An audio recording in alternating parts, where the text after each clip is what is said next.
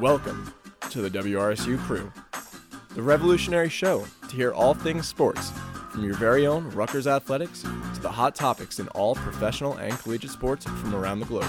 Coming to you from your own Rutgers students. Sit back, relax, and enjoy your ride with the crew.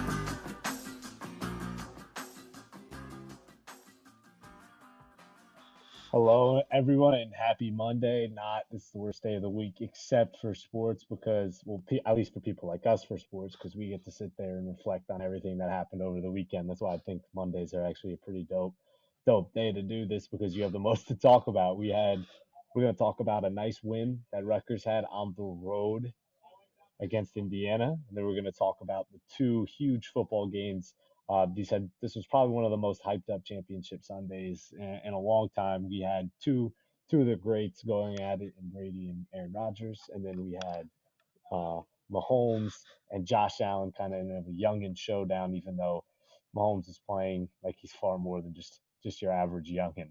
So I think we should start football first, since that's the talk of the town. Yeah, I definitely think uh, we had an exciting weekend you know, um, just seeing the the young guys in the AFC, seeing the old guys in the NFC, it was really exciting. Uh, you know, Patrick Mahomes is showing, continues to show that he's one of the greatest quarterbacks ever, or he's trending that way at least. And Tom Brady continues to show that he's the GOAT. He got Tampa Bay a home Super Bowl, which is unheard of before this year. And, you know, Tom Brady's career is full of first and just breaking records. And at 43 years old, when most quarterbacks are retired for five years, he is still thinking about what he can do next. And he's just proving himself to be the GOAT all over again. Yeah, I mean, I think I think even uh, in the past, like he he's gained a lot of respect. I think from a lot of his critics because I know he's one of those athletes like LeBron who's always received the most hate and everything. You watch the sport to either root against him or for him. I feel like he's one of those players. So I, I but I, from my at least um, insights from social media and friends. I, I feel like a lot of people were kind of just overall impressed. He's not the, the Brady of old, so to speak, in, in terms of how he's jumping off at you on the screen like this is the best quarterback in the game. But he's still the guy who like just wins games, and, and it, it's it's incredible because listen, I know that this Bucks team brought a lot of talent in there, and this is not just obviously it's football, it's a team sport, yada yada. But the Saints have a very talented team. There's talent on that team. The Rams, they have a ton of talent on that team.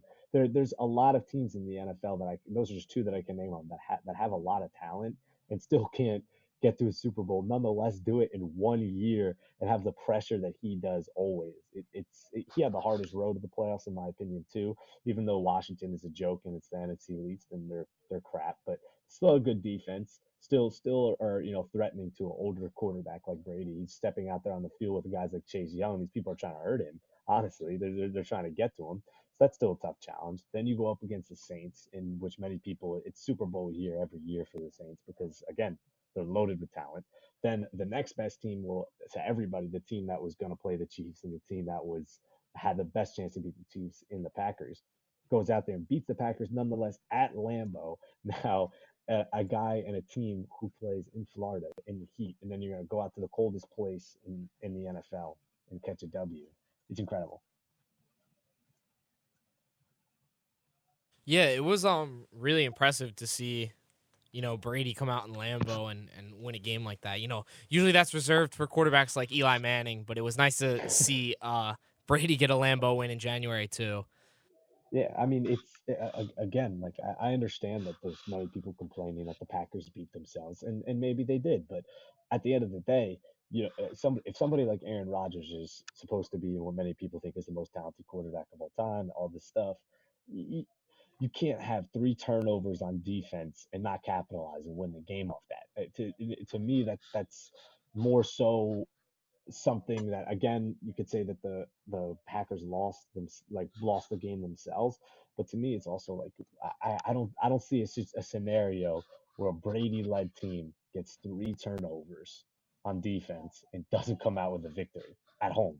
I don't see it. So that that's that's me comparing the two because I know everyone wants to compare the two all the time. So that was my takeaway from my biggest takeaway from the game is that Brady is a natural born winner and even though he's not at the point where his talent is exploding off the screen, he's still a quarterback who, who knows how to win a football game. His IQ's off the charts. Absolutely. I think for Tom Brady to be doing that at his age in the NFL is just so incredible. I mean, you look at football players who generally have shorter careers, and of course, you know, quarterbacks tend to play a little bit longer, yeah. you know, when it comes to that spectrum. But Tom Brady just making it look so easy right now. I mean, to be over 40, putting up those numbers consistently. And this is, you know, he, he hasn't played with the with the Tampa Bay Buccaneers for as many years as he played with the Patriots. He joined that team yeah. in the weirdest offseason in NFL history and he's already taking them to the Super Bowl. And I think that's just that says so much about his character and about his drive to win football games. Yeah, and it's also just people all the time want to say that oh he brought in a lot of talent to his team, but it's football. You can't really create a super team like that. We, we we've seen that, like I said, with the Rams. They have they have a ton of talent. They bring in somebody like Jalen Ramsey. You have the best defensive player in the NFL, two decent wide receivers, and Robert Woods and uh, Cooper Kupp And the one year when they had Todd Gurley, they just didn't have the quarterback. That was the piece that was missing and what they, couldn't get it done. So it's just showing you again how much that that Brady really means to that team. I mean, the Bucks. Who was a Bucks fan or who who was rooting for them? Like who who was pulling for the Bucks all these years? The first year he steps on it with this team, he, he takes them to the Super Bowl.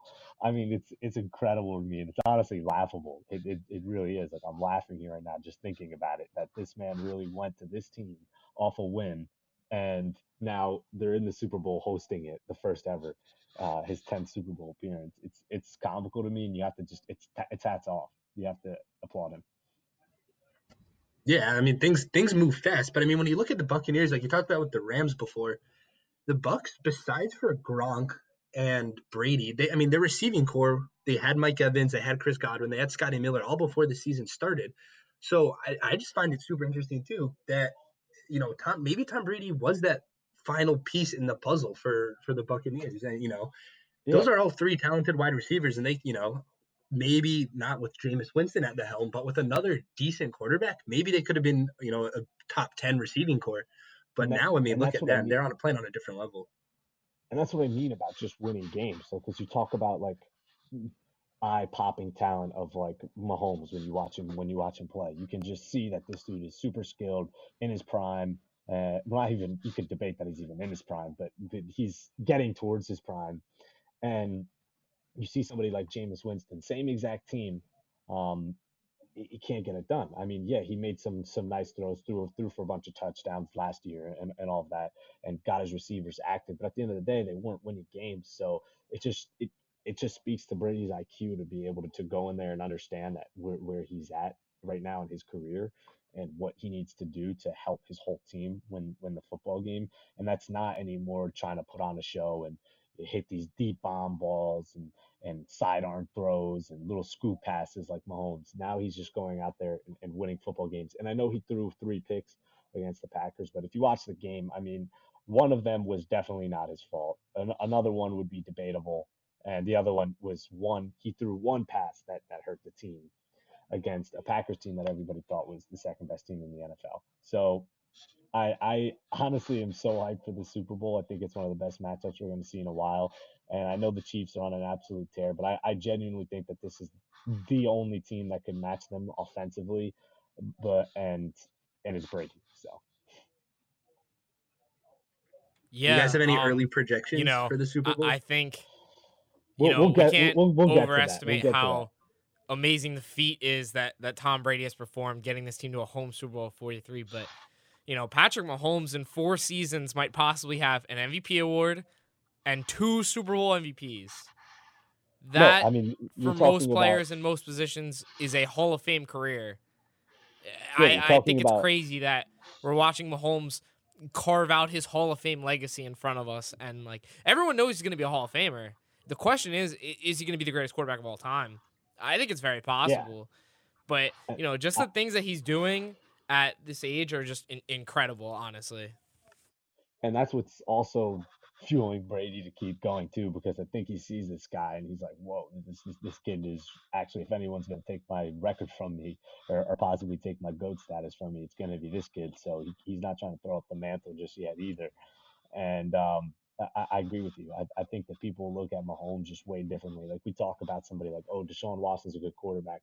He is, and that's a big free agency signing for whoever lands him. But he's not even he can't even hold a candle to what Mahomes is doing right now, and it's just you can't hold a candle to it. Neither can Lamar, neither can Josh Allen. No, nobody can hold a candle to it, and that's why we look at Mahomes in this greatest of all time light in the fact that if he has one game that's not like absolutely jaw dropping numbers, you're like like uh like you know you start talking about other quarterbacks already. But because I know all year everyone's talking about Aaron Rodgers having an MVP or oh Josh Allen is having close to an MVP or and they, they, they keep shading Mahomes. But if you look at what this guy's doing, it, it's it's unreal. Like it, it doesn't make sense. Not that they're shading him, but it, he gets he he's we're so used to him putting up these insane numbers. I feel like that we don't talk about it enough.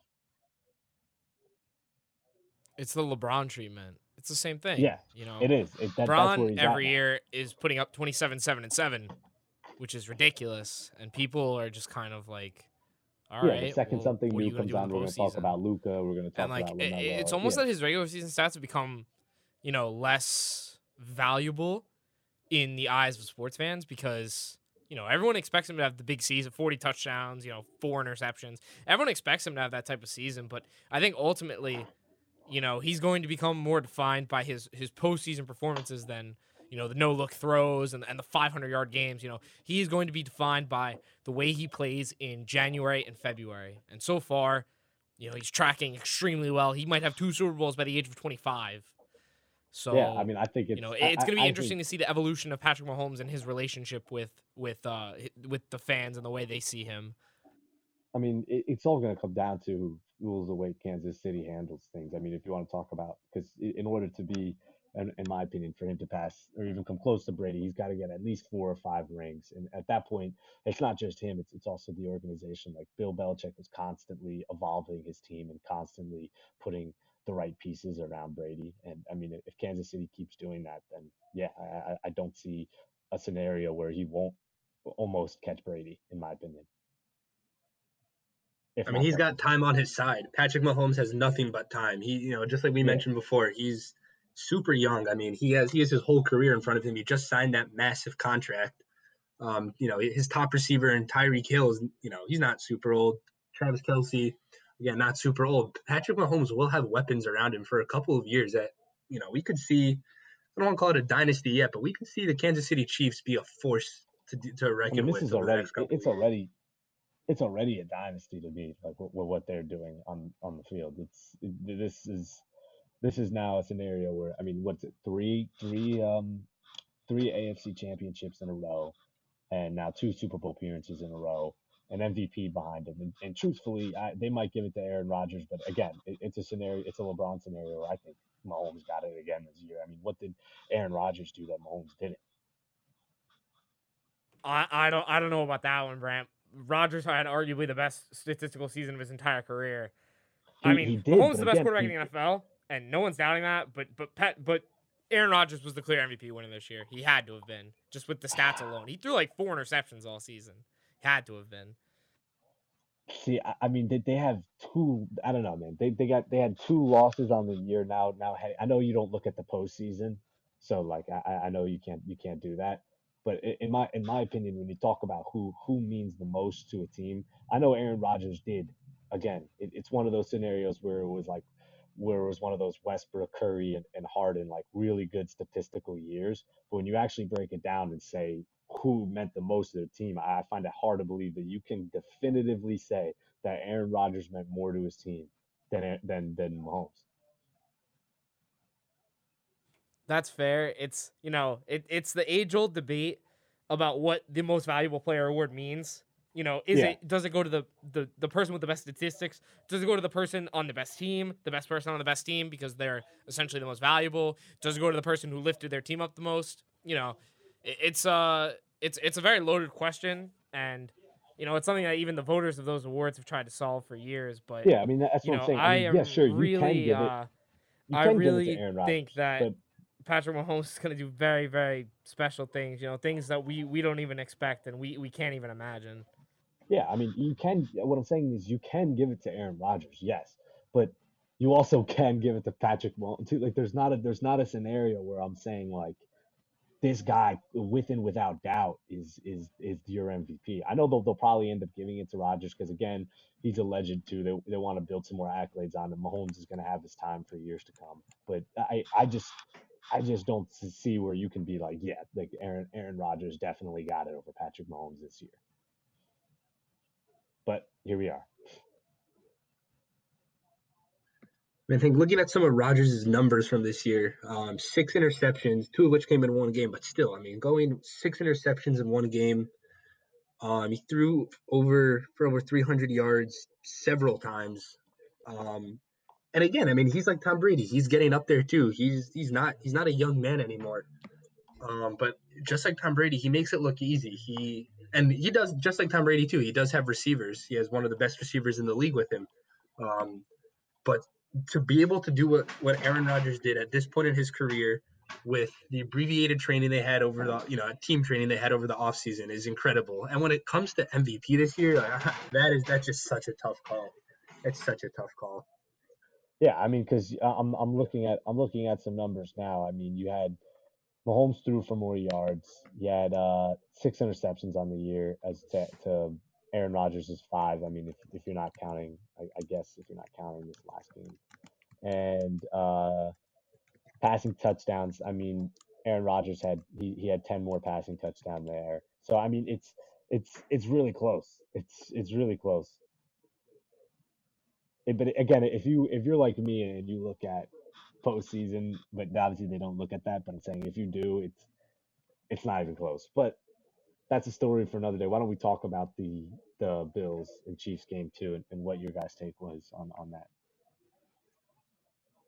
Yeah, um, I mean, I was very adamant about how I felt Buffalo was going to play, and their defense just didn't hold up. That's it. You know, that was that was really the question of the game. You know, if their defense can stop uh, uh, Patrick Mahomes a couple times, I thought their offense would be able to beat up on Kansas City's defense. But you know, Kansas City's Yeah. defense showed up. They did what they needed to do. The offense did what it usually does: throw it to eight different people who are all amazing for some reason, and you know, score 40, 38 points. So Yeah, I mean, yeah, I was a little disappointed just because I thought Buffalo was going to go to the Super Bowl, but not surprised. I was Yeah, but because I but Buffalo but. Buffalo had too much but Buffalo had too many conservative play calls, Oh, especially they had a chance to go for two is- touchdowns and they kicked two field goals, which is Yeah. an absurd thing to do against Patrick Mahomes. we got a new we got a new newcomer in Raj. Raj just came Oh. on. No, I'm kidding. Oh my goodness. no, but I completely agree. I completely agree with you. I mean, I, I was I was disappointed because I just wanted a good game out of it, but I knew, I, I knew once once if Kansas City goes up by two scores on you, it becomes so freaking hard to to, to catch them because now now you got to talk about having to outscore them and slow them down. It's it's really hard. Patrick Mahomes has to have a bad game, and when I saw like what they were what they were doing and how they were answering things. So immediately on the first drive, Bills get the ball. They go four on fourth. I was really happy that they did that because I think you have to do that against a team like the Chiefs. They do that, put three points on the board.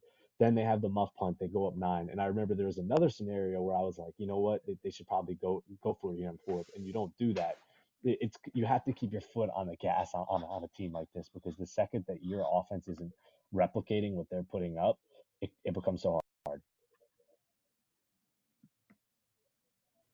You have to match up with KC offensively, and no one can. Eh, no one's going to be able to match up with this team until, you know, contracts or something breaks them up. This is, you know, if they can keep most of these pieces together, this is a dynasty we're looking at in Kansas City. And I don't think I'm overstating it. Like, they are good. No, you're you're not. and it is going to be extremely hard to beat them over the next few years. You're not. I personally think the only team that could come close to them offensively is was was now the Bucks. In the beginning of the season, I thought Seattle's offense could keep pace with them, but that completely folded on me. But I think the Bucks were. I I thought the last how the how the season ended and how they looked coming into the postseason. I thought that they were the best team offensively to match up on them, and they have a solid defense. But it really doesn't matter. I think Kansas City is defense proof. It doesn't matter what defense you throw in front of them. They, they're going to put up a, a, a decent number, a decent number of points. Like I'm, I'm looking some of the better defenses that they played this year and, and what happened.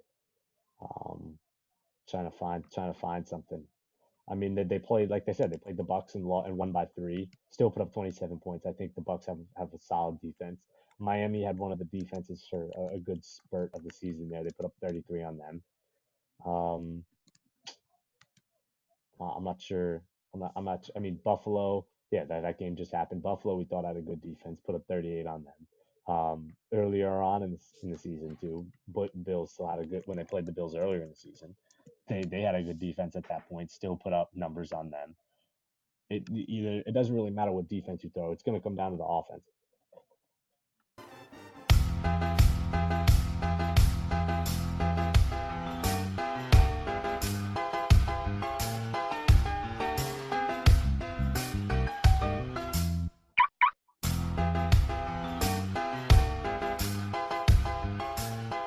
And we are back on the Monday edition of the WRSU crew. I'm Dylan McCoy, joined by Shah, Brant Wolff, and Gideon Fox, and we are here with every degenerate's favorite segment of the week, Locks of the Week, where you trust for college students with your bank account, which could be a problem, but I digress. I'm going to lead this off. Um, tonight, I am going to go to a basketball game. Philadelphia is minus five against Detroit. Uh, I think that's a lock. Detroit is bad. Their best player is Blake Griffin. And yeah, they're one of the worst teams in basketball. And Philly is pretty good. Embiid is playing at an MVP level. So Philly minus five. You could probably take them minus nine and a half, and I still think it would be reasonable. But um, if anyone else wants to go next, they're they're they're free to go ahead. Um, I mean, this is kind of uh, obvious one, so it kind of it kind of is like, Brant, what the heck? But um, the Lakers are playing the Cavs, and the Lakers are nine and zero on the road. I, I think that's a pretty cool stat, and I, I think that they're going to continue that. Although they are the 11 point favorite, so I, I don't think I'm telling you something you don't know. But I think the Lakers win that game. That's a that's a that's a nice safe bet right there, Brant. I'd love to see it. Yeah, it, it's it's safe. I mean, I honestly think if you bought some points on on this on the spread, maybe double digits is always a tough one. But if you bought it to like eight, I think they win by like eight. I'm gonna go next. I'll go next. I'll go next. Um, so I think the Heat are traveling tonight to the Nets. Um, surprisingly, looking at the way the Heat have played this year, um, I think it's gonna be a domination by the Nets. I think they're favored by seven points. I would take minus seven. Um, and I might even take the over two on the 236. I think it's going to be well above that. And I'm going to the NHL for mine. Tonight, the Ottawa Senators play the Vancouver Canucks, and the over/under for that is six and a half, which I, I blows my mind. These are two of the worst teams in the entire league. The Senators currently stand at one three and one. The Canucks are two five and zero like I said, the over under six and a half. So I'm taking the under on that game. I, I am surprised if these teams, if one team doesn't get shut out, I'd be surprised. But I, I could only see two, maybe three goals being scored in this one. But definitely taking the under on this one. Hockey bets always something that fascinates me. You always have the spread at a, at a solid number. A lot of pushes in that sport. Very interesting to bet on. I don't know. Gideon, are you a, are you an experienced hockey better? Uh, I'm definitely not. So don't take any of my advice. Um, but I mean, these are just two of the worst teams in the league. I mean, this is this is like putting money. You know, like like you guys were saying before, you bet we want to bet against the Pistons. Like you want to bet against both of these teams. Um, these are not the most talented teams. They don't really have, you know, a lot of goal scoring talent. Um, so I mean, this is just this seems like an easy bet to me. It seems like a lock of the week. I mean, it can't be any worse than Troy DiSavino last semester on the Wednesday crew when he was telling people to put their locks in for Lamar and Chattanooga. Oh, yeah, it's a little bit more obscure than the Canadian division in the NHL. You know what? I have college basketball up. Uh, I'll give an obscure. I'll, I guess I'll give an obscure one for college basketball. I am going to take Prairie View A&M minus nine and a half against Arkansas Pine Bluff, and I'm only doing that so that maybe one person will watch Prairie View A&M versus Arkansas Pine Bluff. Beautiful.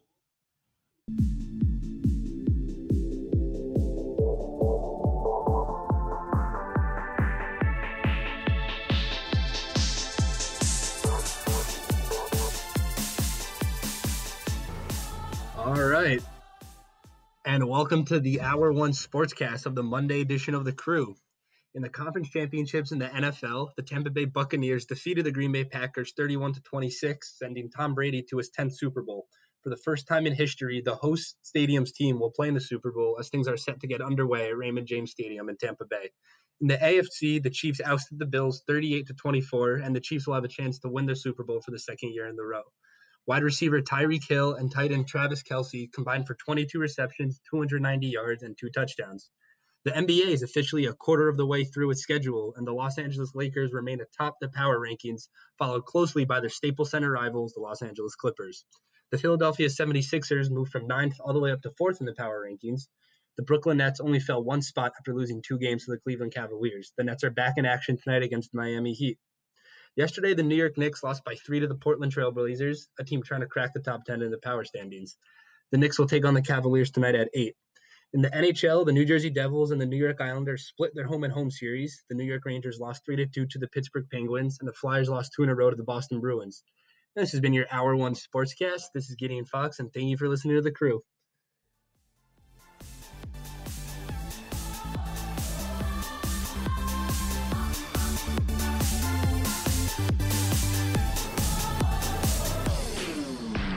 All right. Welcome back to the WRSU crew, the Monday edition here. And we just spoke a bit about the NFL uh, conference championship games, or there's still, we could still go on about those for a while. But something else big happened in our world now, no longer the entire world, because I feel like the entire world kind of fell asleep on Rutgers basketball again. But we didn't yet because we obviously cover it and we are Rutgers students. So we, we obviously have a deep care for this. Finally got our first win in January. Big We day for 0 Rutgers. Big day for Rutgers. We were 0 for what? I don't even know. 0 for 5 in January, 0 for 4 or something. Oh for five. Um, Oh for five. Oh, 0 for 5 in January. Um, all, all I know is that was a big win on the road at Assembly Hall against the Hoosiers. Four point win, tight game, close, close fought. However, it, it's still, in my opinion, scary hours for the Scarlet Knights team, and I think they felt that this game. Um, they needed this game really bad. I thought Really uh, bad. going into it. Yeah, like I thought the season was on the line, which I, I don't It take is. that away. Because No. if you don't win that game, it's just I just don't see how you progress from there. I think they found their identity back at least, or some part of their identity back. I mean, there's still a lot of things to clean up, but I mean, there's two things I really like. First, they out rebounded Indiana, which is the identity of this team, with especially Myles Johnson and Cliff Omoruyi. Uh, Myles Johnson had a great game, um, and then I really thought Geo Baker got things going for the first time since um, game one of the season when he had the ankle injury. So uh, I thought those two things were really important. Uh, Ron Harper Jr. started look like he's Ron Harper Jr. Um, you know, everything's swinging back to the way it should be. The only problem you have if you're Rutgers is you got to win the next two games, in my opinion. You got to get back to six and six. Um, and if you win the next two games, then you kind of get back to a position where you kind of calm tempers down and you're back on that path to make the NCAA tournament uh, very easily, if that makes sense. Yeah, I mean, I, I, I think that this next game will get every, every game right now for, for the near future is almost a must win in my opinion. I think the next Yeah, two. I think I personally think the Yeah. next two are missed wins. After that, it's Yeah. kind of like in the next three. If you can get one, if you can get a win either against Minnesota, Michigan, or Iowa, you're on your way, in my opinion. Yeah. Um, So- that is still ask you to take care of business against Maryland, Northwestern, and and Nebraska. But like, if you can't take care of business against those three teams, then there's a big problem here. Yeah, I mean, but I, I- the thing about the Big Ten though is that there's there's really no easy game. So I mean, even though we're saying that they could win these games, they're, they're still in a, a panic situation, and I think you saw that with how just how they played really against the Indiana game. I I, I caught the second half of it because I was watching a, a whole bunch of stuff, so with the football and everything, and I couldn't have the full control on my TV at, at the moment in my house. So I, I- caught the second half of it though, but just how they were playing was really like ur- urgent in my opinion. Like like yeah, they were locked in, but it was it was different than when this team was locked in in, in the beginning of the season when everything was clicking and they were it, it, like this was forced urgency, which needed to happen. It was basically a battle of who needs to win this game more. And I think Rutgers showed it. Yeah, I, and I think it shows up a lot of opportunities now. Um, look, if they take care of business and are ten and ten, they'll make the NCAA tournament, right? Um, the problem is like, what if you end up like 9 and 11, 8 and 12 in Big Ten play? Then you have to go to the Big Ten tournament and win a game or two, and that puts a lot of pressure on you. So Yeah. it's just really finding about the finding about the balance here. So I think the key thing for this team is really going to be, you know, they've never beaten Michigan State, so you know that game on Thursday is really important. Um, and that's what happens when you lose to when you lose three pivotal games against Penn State, Michigan State, and Ohio State. Um, three games that you could have won, or if you at least won two out of three, or even one out of three at this point, you wouldn't be in that bad of a position. Like five and five right now wouldn't be that bad as four and six. No. It, it would be So- it, it would be middle middle of the Big Ten, just about. Yeah. Yeah, it'd be middle. I mean, forget the standings, right? But it's just like like from like a confidence point of view, you're like, all right, Yeah. we need to win five more games. Um, it would still be like it'd still be like daunting. Like it's not like impossible, but it's very much possible. And I would give them a good chance. Right now, I'm probably saying they have like a 50% chance of going six and four in the last um 10 games. Like it can happen, eh, but there's also a very good like an equal chance it might not happen. So I think the next two two- games. The next two games set the set, set the tone for the season. You have to go and win the next two games, um, because Yeah, that's the position you're in at the moment. Yeah, you got two against Minnesota. So I mean, it, it'd be generous to say you're winning both of those. So if, if even if you went one and one there, then you have Iowa, Michigan. I think it's generous to say that you're going one and one there. But even if even if they drop, No, if they go one and one too. against Iowa and Michigan, I mean they're on their way then. yeah, if that's you're gonna generous. pull out, That's- if you're telling me that, yeah, yeah. So- so- in my so opinion, so you I'm- count those two games off, and you count the Minnesota away game as a loss already. That's how I approach this season as a bit. Um, and with that, you're left. You have to go six and one in your remaining games. Yeah, and, and that's what I'm saying. So if, if you if you wrote those off, yeah, you got, yeah, you'd have to go six and you'd have to go six and one. I personally think they can rattle off one of those Iowa or Michigan games. They have the talent to, but at this Right, point, un- until I see them win these next two games, I'm not going to definitively tell anybody that they're winning those games. But I think they I have mean, the they were- talent to. They have to show me again. Right. I mean, they win the next two games. They'll, they'll be getting. They might sneak back into the top twenty-five. So like, Yeah, you know yeah so i mean that just tells you the talent of the team so um look it, i saw a lot of good things there's still a lot of th- stuff that's to get cleaned up but i like the lineup change by Pikiell. you know took out Mathis, took out Yeah. young brought them off the bench started mulcahy and J- Geo baker um sorry mcconnell who've been who've been you know some of the better play, uh, playmakers this season and mulcahy straight up in the you know the penn state loss he was the one who ignited the second half comeback so um, give a lot of credit to that kid i mean he's he's really kept the group together um, showing a lot of leadership. And then Myles Johnson had his best game in, a- in a long, long time. Um, you know, keeping Jackson Davis out, uh, essentially not having a chance to put up any points, uh, not get any any any easy offensive rebounds. Like Jackson Davis wasn't even a, a prominent force in that game. He's been dropping twenty points a game every year. I mean, every game this season, and he Yeah. and he dropped like thirteen points, but it didn't feel like he dropped thirteen points. It was just like he got a few like you know offensive rebounds and he got a couple of like free throws, and and that was it. Like Yeah. he didn't have a presence in the game, and that's all thanks to Myles Johnson. yeah. No, My, Myles had a really good game. I know he had the clutch offensive rebound at the end of the game. Um, huge, huge. yeah, maybe game, maybe season-saving offensive rebound.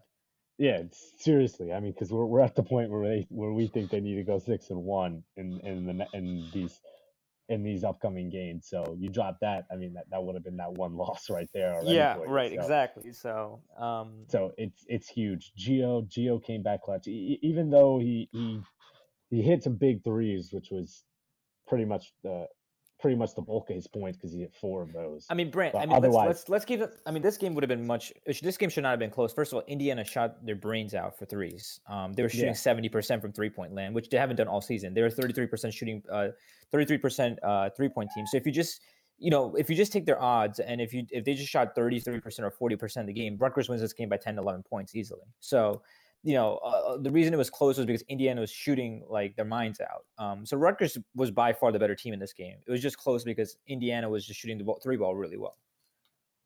How sweet it is to have Geo Baker scoring points again. He matched his season high with 19. You know, he really stepped up when we needed him, which has been the Geo Baker trait for Rutgers. You know, he's he's an automatic step back guy whenever you need him. He's an automatic bucket whenever you need him. And, you know, once again, when all else fails for Rutgers, Geo steps in and and saves the day. He played great. He had five assists. I think he had one turnover. You know, very efficient game. Um, and yeah, you know, everyone's really stepping up. I think, I think Ron is not going to get back to that level that we saw at the beginning of the season. I, I hope he does, but his play is telling me otherwise. But it's interesting to see where this Rutgers team is going to find scoring down the stretch of the season because that's definitely going to be a huge part of whether they go to the tournament or not is their scoring. Yeah, absolutely. And I think you know, we saw Montez Mathis a couple nights ago or a couple weeks ago at Well, this I point. he shot five for five from three. Ron, Um, But now Montez Mathis was, I mean, he was held, obviously, he lost his starting spot last night. He was held to three minutes of play last night. He had one block. That was, that was the only stat that made it onto the score sheet. Um, and Montez Mathis is going to have to be one of those rotational players that if Rutgers wants to make a mark in the Big Ten tournament or in the NCAA tournament, Montez Mathis needs to step it up. And hopefully, you know, him not starting last night, hopefully Pike benching him, um, you know, sent the message into his head and, and, you know, drilled into him that he needs to step up because if he doesn't, there are guys who will step in ahead of him. Yeah, um, this Rutgers team is definitely deep. You know, uh, in the guard position, they're a little bit. I would say they're a little light in the forward position. We don't really have too many guys who can be classified as like forwards. Maybe Ron, he's like six seven, and you know, I think having Cliff back is huge. Just getting Myles out of foul trouble every game, and yeah, if there was a time for this team to be healthy, it's it's now because they need to play the best basketball they played all season, and that includes you know they they need to play better than they played against Iowa every game in order to you know keep their hopes alive and you know really put on a strong ending this season and have a chance to be a team that can make a run in, in March. But you know it, it basketball college basketball is very strange sometimes. So we'll see what this Rutgers team produces uh, towards the end of the season. I think they have the talent to do it. I mean, this is the team that beat Illinois. Um, it was one possession away from beating Iowa. Uh, there, there are stuff we have to clean up, but I mean, last night they shot 70% from the free throw line. That's unheard of for Rutgers this year. That that's been that's been what's getting them pretty much every game this year. You know, had we shot any bit better from the free throw line, we could have been Iowa. We could have been tied against Michigan State at the half, if not have a one or two point lead, and then who knows where that game goes after that. Um, but in a in a league like the Big Ten, where you know you're not really going to see a lot of blowouts, you need points where you could get it. And if Rutgers could, you know, shoot even 80% from the free throw line, that that would be amazing. But shooting 70% last night, they went 12 for 17. That's a huge improvement, and that's a huge huge key to victory in a four point game. Yeah, I think free throws are going to be a huge thing. I think also um, in, in terms of Ron getting somewhere back to, to where he was, because I meant I heard one of you guys talk about how you don't think Ron could return to where he was in the beginning of the season, and I, I kind of agree, but I also think that he was going through a hot streak, and I, I think that his hot streaks are not something that are unattainable. I just think that this is kind of his, kind of more so where where he's at still, like a like a 15 and 10 guy, uh, or may, maybe you know, maybe pushing more towards the 20 points, not these 25, almost 30 point bombs that he was dropping in the beginning of the season. But I still think he can get there, but it's just not going to be as consistent. I agree with that, but I, I still think that his ceiling is that. Yeah, um, you know, I, I, I don't know. This season has just been so interesting. We went from you know beginning of the season where we don't really know what's gonna happen to two weeks in where you know 11th in the nation, we're going to the Final Four, to you know a, a, another sense of of uncertainty. The season, you know, much like We're going 2020, to the uh, this it basketball was- season It has started been looking like we're going filled to the with NIT eventually. uncertainty, Yeah, it shock, started looking horror. like we're going to that Uh, I NIT. guess uh, some good things, obviously, but it's just been interesting how how the Rutgers season has kind of followed the, the scape of 2020 and just you know the shock and unbelievability of it all. It's just been so interesting to you know sit back on the sidelines and and be able to examine and watch this season. I agree. I, I think it, this this season has been a roller coaster of some sorts, and a couple people hopped off after the, these last couple games, and it's not over yet. But there's definitely some technical difficulties going on right now, and, and we're in the midst of, of repair mode.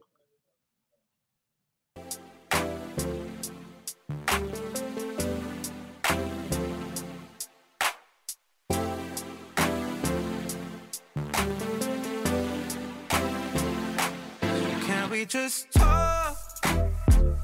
Can we just talk? About where we're going before we get lost. And welcome back to the Wednesday edition of the WRSU crew. Dylan McCoy, joined by Raj, Shah, Gideon Fox, and Brant Wolff. And now we are going to go into our segment, Can We Just Talk? So we're going to spin the uh, wheel here and see who it lands on.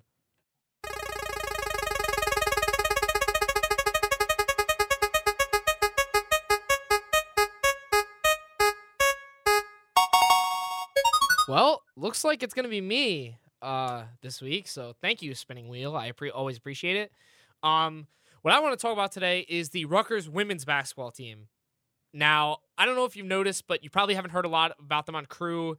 You know, you haven't heard a lot of their broadcasts on WRSU. That is because they have had eight games in a row now canceled due to COVID concerns in their program. Um, I was actually having a discussion about this with broadcast administrator Mike Pavlichko before in the day, and you know we were talking about whether we think Rutgers women's basketball should cancel their season, and I'm personally on the idea of if you only have like eight, six games left, and you have eight in a row canceled, you know, at some point safety has to take precedence. You know, you have a coach in C. Vivian Stringer who's who's a cancer survivor and whose family has had a myriad of health problems. So, you know, I I, Yeah, I I- think I'm not saying that it's like their fault. No one knows how they got COVID, but at the same time, you know, for the safety of the players and you know the other teams, and just to be able to get other teams to get their schedule in check, I think Rutgers, the women need to seriously think about, you know, putting an early end to their season. I, I think that with the whole extra year of eligibility that the NCAA granted, I, I- don't see. I think that they they granted this year of eligibility for this purpose to be able to, to if you need to almost cancel your season, that your players can come back. Because I was I was about to say when you when you were talking about canceling the season that oh well what about the seniors but but they they can come back next year. So if you really do want to finish out your senior year and play basketball one more time, um, I, I, I think that you should just come back next year because at this point, what what are you playing for? Could we even, could we even? I, I, I haven't been following it like that, but could we even squeak into the the the, the tournament somehow at this point? Like I don't I don't know. Like, if you can't do that, if there's no postseason to play for, and ev- all the seniors can come back next year, I think canceling the season would be a poss- a strong possibility. Uh, I think it's. I think it makes sense to cancel it. Um, forget the tournament. I mean, you you if you if I mean if it's different. I mean because if it's gone on for eight games now, nine games now. I, I, I don't know when the last they played their game. I think January third, if I'm not mistaken. Right, January third was the last time Yeah, they played against Nebraska. a college basketball game. So it's been three weeks. Um, that's not totally out of the norm. Um, you know, it might have been something where like it's sporadically spread around the the program, and that's how it's gone on. I'll probably just see. I mean, if you're canceling games for another two weeks, yeah, it's time to call in the reins. Um, but if you think you can, your program can complete out the rest of the games on the season, I mean, the Michigan game is just not your. That's not Rutgers' fault. That's not Rutgers canceling. That's the Michigan University program canceling all sports for two weeks. So you know, you got to see what happens after the Michigan game. I think if you're going to cancel one or two more games after the Michigan game, yeah, I think you call in. The, uh, I think you call it call it in and um, you know end the season there. I mean, it looks bad for. I feel bad for you know some of the key playmakers on this team who came back for 50, like Arella Guirantes, but um, I, I have no doubt that she would still get drafted. Maybe not as high as a stock, but um, she would still get drafted, and it's not none of her fault. So. Um, it, it's an unfortunate situation, and um, you know I think you got to let it play out for another week or two to see because the Michigan game you don't know, right? The Michigan game they could have been all healthy for and ready to roll. So, um, and and regarding like. Vivian Stringer, like she might want to consider like you don't know. I mean, some coaches might sit out, um, especially um, if you have a four week outbreak. That means there's a big outbreak, in my opinion, within the program. Um, you know, so a lot of speculation, but we don't have clear answers.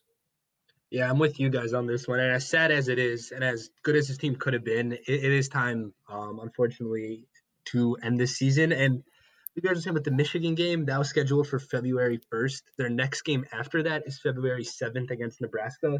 That's in like two weeks from now. So hopefully, maybe there's some way they could play their final, looks like seven or eight games. But at some point, it, you know, is it worth it? Is it worth it to compromise the health of everyone on your team? You know, this is it's bigger than basketball.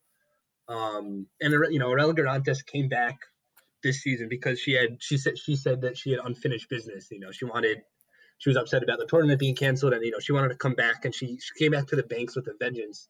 Um, and I think regardless of who comes back to the team next year, this team is going to be has so much unfinished business. It's not even like their postseason was robbed of them; their entire season was robbed of them. They only got in eight games. They went five and three uh, before they stopped playing on January third.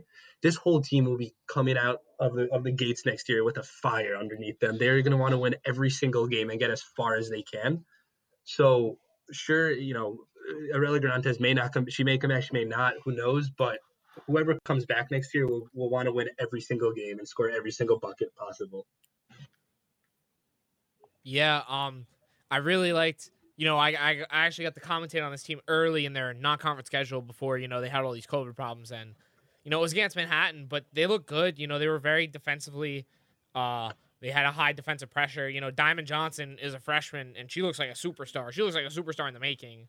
So it, it's extremely disappointing for this team, and you know, this is this is coming from people who benefit if this team plays. You know, we get more chances to commentate, more chances to you know be in here on Rutgers Countdown and everything. So you know we, we would benefit if, if they if they continue their season, but you know there, there's no point at this point. You're not gonna have enough games to really qualify for anything. Like I really don't think if they play out the rest of their schedule, they'd have to win a lot of games to really qualify for the tournament because there's a, there's more deserving teams that have played more games. And Yeah, but it might you know, also I think it's be, difficult to come back justifying playing five or six games. You know, then you play in the Big Ten tournament, you play two more games, and, and then you're done. You know, It, I- you know, I it might also be just like it might just also Rutgers be like an be better internal off vote on on just you know focusing though. on the development of the team for the rest of the the season. You know, just going back to practicing, and I I I just don't think that they viably and healthily can can finish this season.